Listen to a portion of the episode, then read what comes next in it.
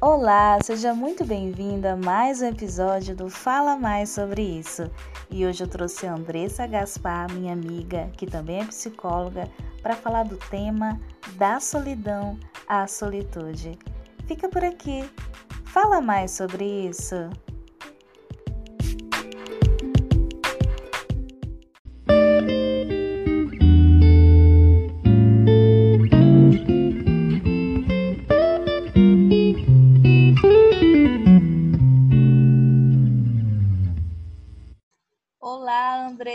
Andressa, seja muito bem-vinda ao Fala Mais sobre isso. Muito obrigada por ter aceitado o convite. Gente, o prazer é todo meu. Estava ansiosa em participar e poder colaborar de alguma maneira. E para mim é muito prazeroso estar aqui nesse espaço para compartilhar e aprender. Obrigada ah, pelo convite. Muito feliz. muito feliz. Eu também. Vou te apresentar, tá bom? Tudo certo. Andressa Gaspar é psicóloga formada pela UFMA, pós-graduanda em avaliação psicológica pelo IPOG, trabalha como analista de RH, é modelo plus size e digital influencer. Essa última parte, né, assim, de uma maneira bem modesta, mas estou me lançando. Amiga, Quem quiser me vários, chamar para os trabalhos. Vários recebidos. Que é verdade. Mas eu queria dizer, Andressa, que você é a pessoa que, para mim, sabe melhor elogiar em todo mundo. Eu não consigo. Eu tenho bloqueio em elogiar tuas fotos porque eu fico querendo chegar assim, ao mesmo nível que tu, mas eu não consigo, gente. É muito difícil essa habilidade em elogiar. E outra coisa que eu sempre lembro quando eu penso em ti é como tu gosta de contar histórias. Tu sempre tem o que falar e sempre tem uma história. Eu acho isso muito maravilhoso. Ah, gente, eu aprendi com a melhor questão do reforçar os esquemas de reforçamento, né, querida? Então, como não utilizar dessa ferramenta maravilhosa que é reforçar o outro? Eu adoro isso. Eu acho que a gente precisa falar no que as pessoas são boas. Eu acho que isso faz bem para a gente reconhecer aquilo que no outro é bom né? Nos torna gentis, nos torna empáticos e é bom para o outro também saber que ele é bom naquilo. Às vezes ele nem se reconhece e a gente está lá para observar e fazer até a pessoa pensar, poxa, às vezes a pessoa nem, nem sabia que eu era bom nisso. É, é, é verdade. Tem esse efeito em mim. Por exemplo, foi contigo que eu descobri que eu sou maravilhosa. que mentira, gente. Olha, ela, ela tem que contar para vocês um dia nesse podcast sobre que ela foi minha monitora, que eu sou fã dela, tem que contar essa história. Ai, meu Deus. Não conta, menina, essas histórias, o pessoal vai ver que a gente é muito velha. é, mas, amiga, a gente vai falar sobre solitude. E tu lembra como foi que a gente decidiu falar sobre esse tema? Lembro. Tu me pediu, eu, tu me chamou para participar como várias vezes, sempre me chamou, né? E eu, meu Deus, o que, que eu vou falar? E aí deu um rompante, eu, ah, eu quero falar sobre solitude. E eu adorei. E foi isso. eu adorei e percebi que não sei falar sobre, mas vivencio sobre sobre isso, né? uhum. né? Vivencio solitude. Então eu tô aqui assim bem desarmada no sentido de que eu não sei o que vou falar, né? Tem algumas oh. perguntas aqui e eu espero que a gente possa construir aqui uma boa conversa. Eu vou trazer apenas o significado do que é solitude e aí eu vou passar a bola para ti, tá bom? Tá ótimo. Vamos um começar. Google. Bora. Eu dei um Google aqui, então abri um site sobre significados. Solitude é um estado de isolamento e reclusão. É uma situação em que a pessoa não está em contato com outros indivíduos esse estado é geralmente decorrente de uma escolha pessoal. E aí, Andressa, a primeira pergunta que eu vou te fazer é se tem como você diferenciar, né, a partir desse conceito, o que é solitude e o que é solidão. Sim, sim. É, na verdade, a literatura, ela, tudo que eu consegui ler e aprender sobre, a gente percebe que a solidão, ela sempre tem um tom um pouco mais negativo, né? E a partir disso eu comecei a pensar por que, que solidão é uma coisa negativa. E aí a gente pensa é, na, nossa, na nossa Constituição mesmo. Para a gente existir, a gente está relacionado ao outro, né? Desde pequeno, estar relacionado ao outro te, te traz a questão de te referencia mesmo é sobrevivência. É ter alguém que vai te ensinar os passos que você precisa dar para minimamente sobreviver, né? Então, assim, você já entende que para você existir, a gente precisa de alguém, né?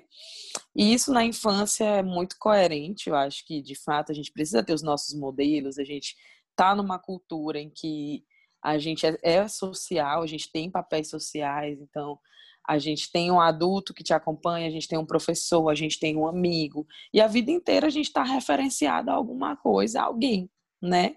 Quando você é, toma consciência, de, chega numa determinada idade que existe a necessidade de você tomar consciência das rédeas da sua vida e de você mesmo, a gente fica, epa, mas espera aí, a vida todinha teve alguém para eu me referenciar. Então, cadê minha referência agora? E a cultura mesmo, ela acaba implicando na nossa cabeça é a história de que você, após a sua família, você tem um amigo, a qual você vai, o qual você vai perguntar e ele vai te responder, e em seguida um par que você vai viver e que vai te ajudar a responder as suas questões. Então a gente está sempre referenciado a alguém, né? E eu gosto de falar sobre isso porque eu lembro de mim mesma, né? É, eu me deparei com essa questão dentro de um relacionamento que eu tive, em que após o término, onde decidimos seguir por caminhos diferentes, eu não tinha, não, não sabia de fato o que fazer. Mas então, peraí, o que que eu gosto? Quem que é a Andressa? Quem que é a Andressa sem essa pessoa? E aí inicia uma coisa que te deixa desamparado, né? Você sabe quem é a Andressa, filha de tal pessoa, você sabe quem é a Andressa psicóloga, você sabe quem é a Andressa sua amiga, você sabe quem é a Andressa que tinha um relacionamento com X pessoa, mas a Andressa, só ela, quem é, o que gosta, o que faz, né? E é um desamparo muito grande tu pensar assim, meu Deus, eu vou ter que responder isso sozinha e eu vou ter que dar conta de me responsabilizar por mim mesmo, pela minha própria vida, né? E tomar ações que é, possam me levar a, a ter essas rédeas, né? A, a, a escolher um caminho por mim mesma, pelo que dentro das minhas possibilidades eu posso fazer e o que eu quero fazer é dolorido. Porque você está acostumado, eu vou, vou, usar uma palavra que está vindo na minha cabeça, mas que não é bem essa palavra. Você está acostumado a ter muletas, você está acostumado a ter em quem se apoiar, você está acostumado a ter é, referências mesmo para você dizer, não, aquela pessoa ali eu confio, ela me disse que por aquele caminho é, é importante. A solidão, ela é uma palavra negativada, ela é sempre essa coisa de que você está é, se você se, se afasta do grupo, você precisa retornar a ele. E a solitude é justamente é, a libertação disso, né? Só um minutinho que o meu fone caiu. Tudo bem. É você identificar que você existe, né? A solitude eu vejo como um marco da tua existência enquanto pessoa, né? E que vai te propor caminhos, você vai é, entrar por essa coisa de é, tá, esse é minha muleta, igual a rodinha da bicicleta. Se eu soltar a rodinha da bicicleta, eu caio. E aí, se eu cair, o que, que eu vou fazer? Então, te abre possibilidades de você ser, de você buscar um caminho, de você buscar, de você entender quem você é sozinho e dentro disso você se sentir, com, começar a construir quem você é e se sentir confortável né? Confortável com as suas incertezas, com as suas inseguranças e, e aceitar isso, acolher isso, para que você seja forte e se torne você mesmo, mesmo com essas fragilidades, com essas dificuldades que são inerentes ao ser humano. Então, eu não sei se ficou clara a diferença entre solidão e solitude. Eu vou tentar complementar com o que eu acho que é. Eu não sei muito bem o que é, mas eu sei que é muito real na minha vida.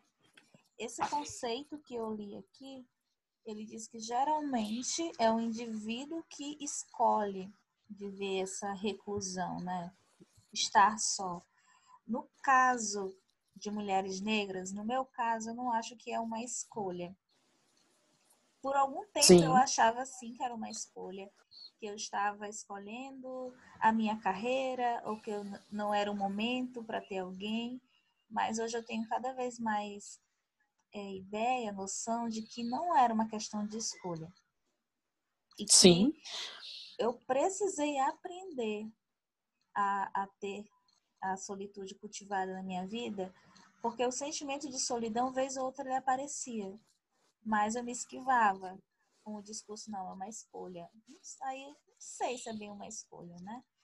Então, Sim. eu precisei aprender a, a gostar da minha companhia e é muito difícil. A gente, Sim. porque estar na, na própria companhia é você entrar em contato com coisas que você não gosta, é entrar em contato com Sim. o silêncio, é entrar em Sim. contato com aquilo que é bom e que é ruim de você, né? Que não tem outro te dizendo, é você mesmo que tem que perceber e é um processo, como tu falou, doloroso. E aí eu queria, já que eu compartilhei um pouco aqui do que seria solitude para mim, que tu falasse como é que tu entende como que tu vive a solitude. Hum. Então, compensei contando a historinha né, do relacionamento. É... Quando a gente separa, quando a gente é, termina com alguém e decide seguir uma outra vida e você começa a se descobrir, é, como a gente já falou, é um pouco doloroso, porque você está acostumado a ter alguém que você, e aí, a gente vai comer o quê? E aí a gente vai ouvir o quê? E aí você começar a se apropriar da tua vida no sentido de fazer as tuas escolhas.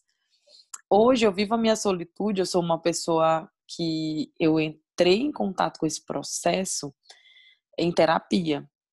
E eu acho que por isso que eu escolhi de cara falar disso, porque quando a gente começa um processo, a gente vê acontecendo, a gente acha fantástico, né?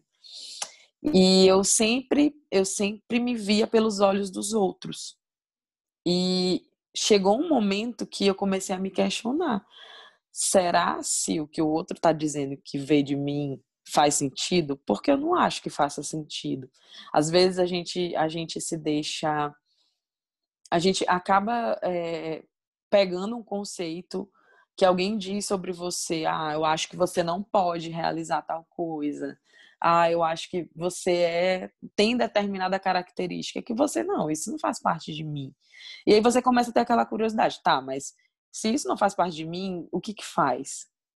E isso começa a ser uma questão para você, porque você precisa saber quem você é para você se defender Possivelmente para você, mas principalmente para você delimitar o, o seu lugar no mundo. E isso é importante, você saber o lugar que você ocupa. E isso é importante no estabelecimento de limite, inclusive em relação a relacionamentos, né? De dizer, não, isso é admissível para mim, isso não. Isso que você está dizendo faz sentido, isso não. Nossa, tu falou muita coisa legal. Primeiro que realmente a terapia ela possibilita a gente a entrar em contato com, com esse eu. E esse eu, quando ele chega lá, ele é um, um eu conceitualizado, né? O que falaram sobre quem eu sou. E aí, por isso as pessoas vão terapia, porque a gente chega lá por conta de muito julgamento que se transforma em auto-julgamento. Né? Então, Sim. não tem mais aquelas pessoas falando nada para você, nem existe mais. Mas você aprendeu sobre isso e você fala isso para você mesmo. E você se julga, julga, julga, julga. A solidão, ela mostra isso de uma forma muito dolorosa. E quando você está no processo de solitude, você, como tu disse mais cedo, é, você aprende a lidar com esse desconforto e acolher esse desconforto. Então eu sou essa pessoa sensível mesmo. Me falaram que eu sou dramática. Mas eu entrei em contato comigo mesmo nesse processo de solitude e eu percebi que não é drama, é porque eu sou sensível mesmo. Eu, de algum modo, me sinto mais afetada pelo que me dizem. E aí eu entro em contato com esse desconforto e acolho isso. E começo a gostar da Dayana sensível, por exemplo. e não a julgar Sim. a Dayana dramática que me disseram que eu sou. Sim. E o importante de quando a gente começa a ter contato com o que de fato a gente é, ruim ou bom, eu já nem costumo mais utilizar esse, essa questão de dar valor dessa forma, né? É ruim ou é bom? Não, é você. E sendo você, o que, que a gente pode fazer, né, sobre isso? Eu acho que a gente ganha muito é, ganha muito no sentido de ser genuíno nas relações que a gente tem, né? Por exemplo, eu achei muito legal quando tu tocou na questão da, da, da solidão da mulher negra, né? Porque você percebe que existe isso dentro do social, você percebe quais as reações que tem disso dentro do teu pessoal, da tua subjetividade, o todo dentro do teu pessoal, e aí você percebe quais são as formas que você tem de reagir a isso, quais são as possibilidades que você tem e que pessoas que você quer que te acompanhem dentro desse processo. Tá, eu estou me sentindo sozinha, porém, quem eu aceito que venha? Né? Como eu aceito que venha? Então, a gente começa a se questionar Inclusive isso, porque assim, quando tu tá no, no, naquela bagunça de eu não sei o que eu sou e nem o que eu quero, qualquer coisa serve, porque tu só quer te livrar daquele incômodo que é a solidão. Você não entra em contato com quem você é para definir, não, isso eu não aceito. Isso é importante. Isso é importante para que você, vou usar uma coisa que eu acho massa, para que você se torne pessoa. Perfeito. Nossa, tô emocionada aqui. Porque é isso, eu, eu penso muito assim, Andressa. A solitude eu realmente eu precisei aprender, não foi uma escolha. E eu precisei aprender porque ela é uma estratégia de enfrentamento. Né? Então, em algum momento, sim, essa opressão social, ela faz a gente se sentir só mesmo, faz a gente se sentir solitário. Mas se eu só tenho essa opção, então como transformar ressignificar isso, né? Então, sair do eu conceitual e ir para o eu contextual. Não sou eu que, que sou sozinha, mas é o contexto que talvez me deixe só. Sim. Mas eu entendo que entrar em contato comigo mesma, estar ali lidando com o desconforto que é ser quem eu sou e com o conforto de ser quem eu sou, é, o, o julgamento do outro, a opressão social, não tem a ver com o meu valor pessoal. Não é Sim. sobre mim. Sim. E eu acho que isso vira também é, várias coisas incríveis, que é o que eu tô aprendendo, né? Eu, eu tô falando aqui, eu, eu me escuto e eu penso assim, nossa, que plena. Mas não é isso, né? É uma construção. Existem dias que você consegue, é, como hoje eu consigo. Às vezes eu, eu vou para uma festa e eu me deparo que eu tô me divertindo horrores, eu sozinha, eu sem um par, eu só com os meus amigos, eu só com as músicas que eu gosto. Mas, e penso assim, cara, como é que teve situação que eu estava em uma festa, eu queria estar sendo vista, eu queria estar com alguém. Tá bom aqui, tá bom comigo, tá bom com quem quer compartilhar desse momento comigo. Mas assim, não é fácil, porque isso é uma estratégia, como você falou, onde a gente aprendeu a, a se adaptar, bem darwiniano, ao contexto que a gente está, né? E que bom que foi uma adaptação positiva. E várias outras realizações que a gente toma, né? Eu, eu, eu ouvi tu falando no, no início, ah, foi, eu achava que era uma decisão e aí eu pensava que eu precisava cuidar de outras coisas. Então, que bom, que bom que a gente conseguiu cuidar de coisas que são maravilhosas e grandiosas, como uma formação, uma profissão, cuidado com pessoas, cuidado com amigos, produção é, acadêmica.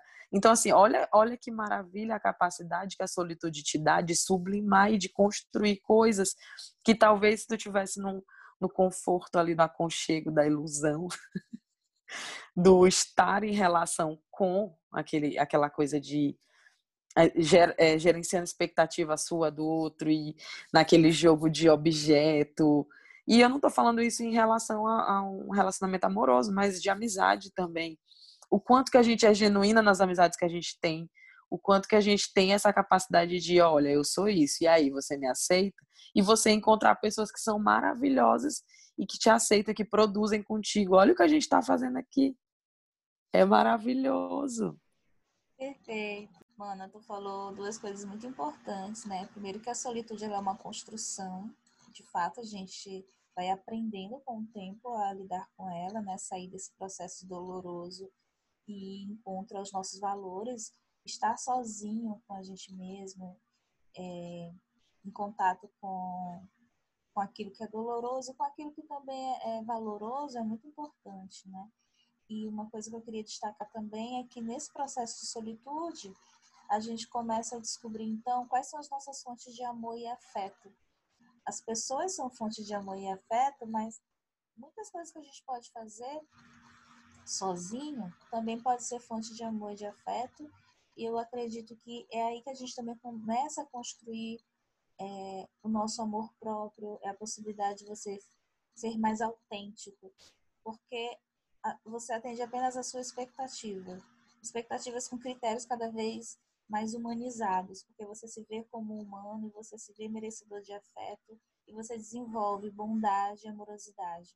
Né? Gente, acho que a gente começa a, a desenvolver, mas é, eu não sei, eu não sei explicar, mas eu acho que a solitude te permite você se auto-perceber enquanto alguém que é humano e que não dá conta de tudo e que precisa de descanso, né? Eu acho que especialmente para mim, como eu lido com muitas pessoas, né, eu atendo na clínica, sou professora, dou muita atenção às pessoas, eu preciso da solitude para ficar bem, recarregar minhas energias e poder voltar para o social. E também foi na solitude que eu aprendi a me amar, né, separado, desgarrado do outro, em contato comigo mesmo, eu comecei a ver como é que eu posso amar as minhas qualidades, os meus defeitos. E falando sobre isso, né, de ficar só e depois voltar para o social, eu queria te perguntar como é que tu percebe esse processo, né? Uma vez que a gente entende é, a função, o papel da solitude, tem um risco aí da pessoa não querer mais se relacionar? Então, eu não diria um risco, né? Porque a gente, aprende, a gente aprendeu numa cultura que a gente precisa ter um par, que a gente precisa estar em um relacionamento. A gente não precisa. É, a gente pode estar bem estando só. Né? Até olhei uma, um meme hoje, na verdade não foi um meme, foi uma, uma, uma frase de um filme que é, eu estou bem porque eu escolhi estar só. Então, às vezes, Claro que você não vai viver a constante de que eu me baixo, eu não preciso dos outros, não é isso. No entanto, você começa a ter, como tu falou anteriormente, mais critérios de quais as pessoas eu quero comigo, por que eu quero essas pessoas comigo? Será que é porque eu quero somar dentro de um relacionamento? Será que eu estou preparado, que eu tenho total autocuidado sobre mim para começar a cuidar do outro. Então, às vezes você se depara de, ó, oh, agora não é o momento, né? Talvez tenha um outro momento ou talvez não tenha. Talvez a minha caminhada dentro dessa dessa coisa de, de, de, de não dividir uma vida com uma pessoa ao teu lado, mas ter outras, ter amigos, ter outros recursos, seja o mais saudável para você. A gente não é obrigado, a sociedade ela diz que a gente precisa, mas a gente não é obrigado a seguir esses parâmetros sociais patriarcalistas. A gente precisa estar bem conosco, né? Se você sente vontade de namorar, de casar, de ter alguém, de morar junto, ok, tudo bem. Mas se você não sente, ok, também tudo bem. São formas de viver. E a solitude ela vem te trazer esse ponto de que existem formas diferentes de viver e formas que te fazem mais feliz, mais que é mais saudável para você, que é mais agradável para você.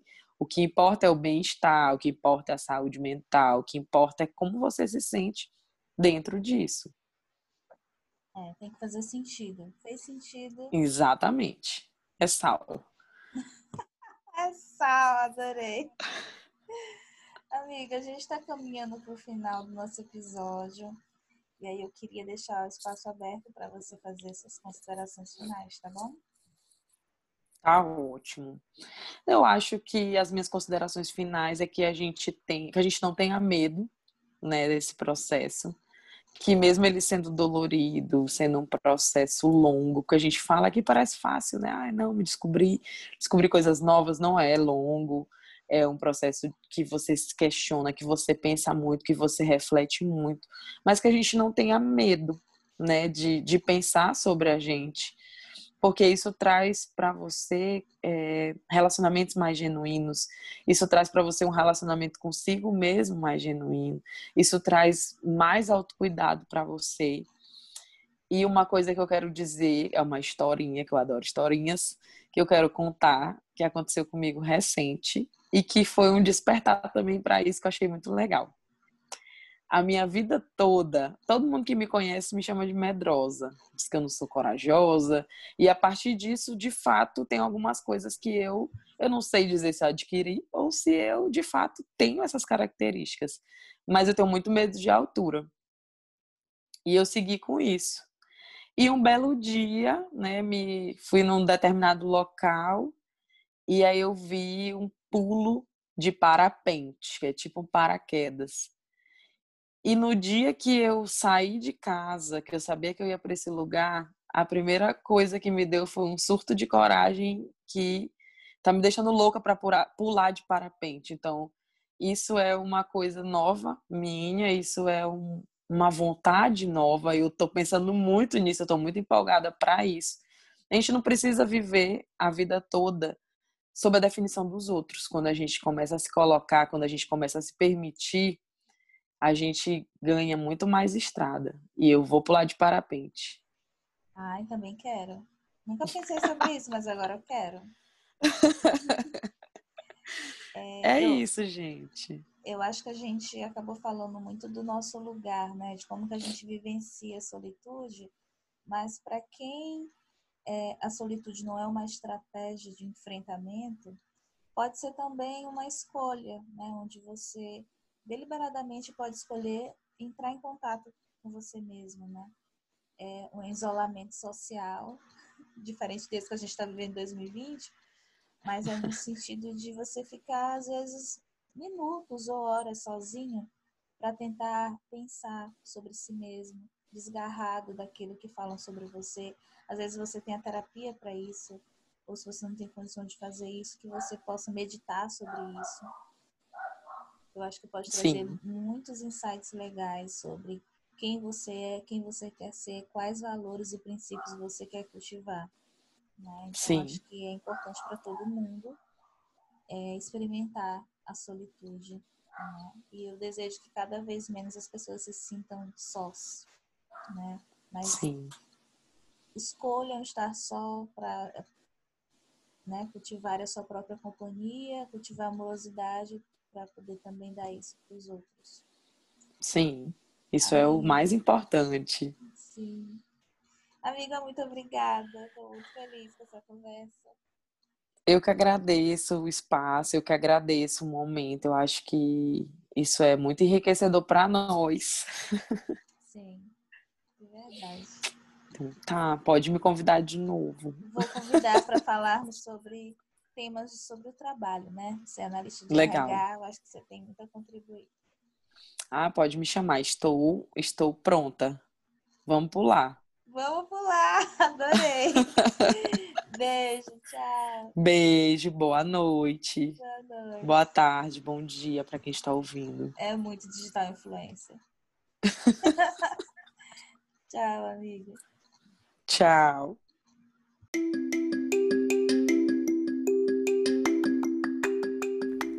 Gostou desse episódio? Então compartilhe com os seus amigos. Me segue também no Instagram. Eu sou arroba Gomes Santos. Até o próximo. Fala mais sobre isso.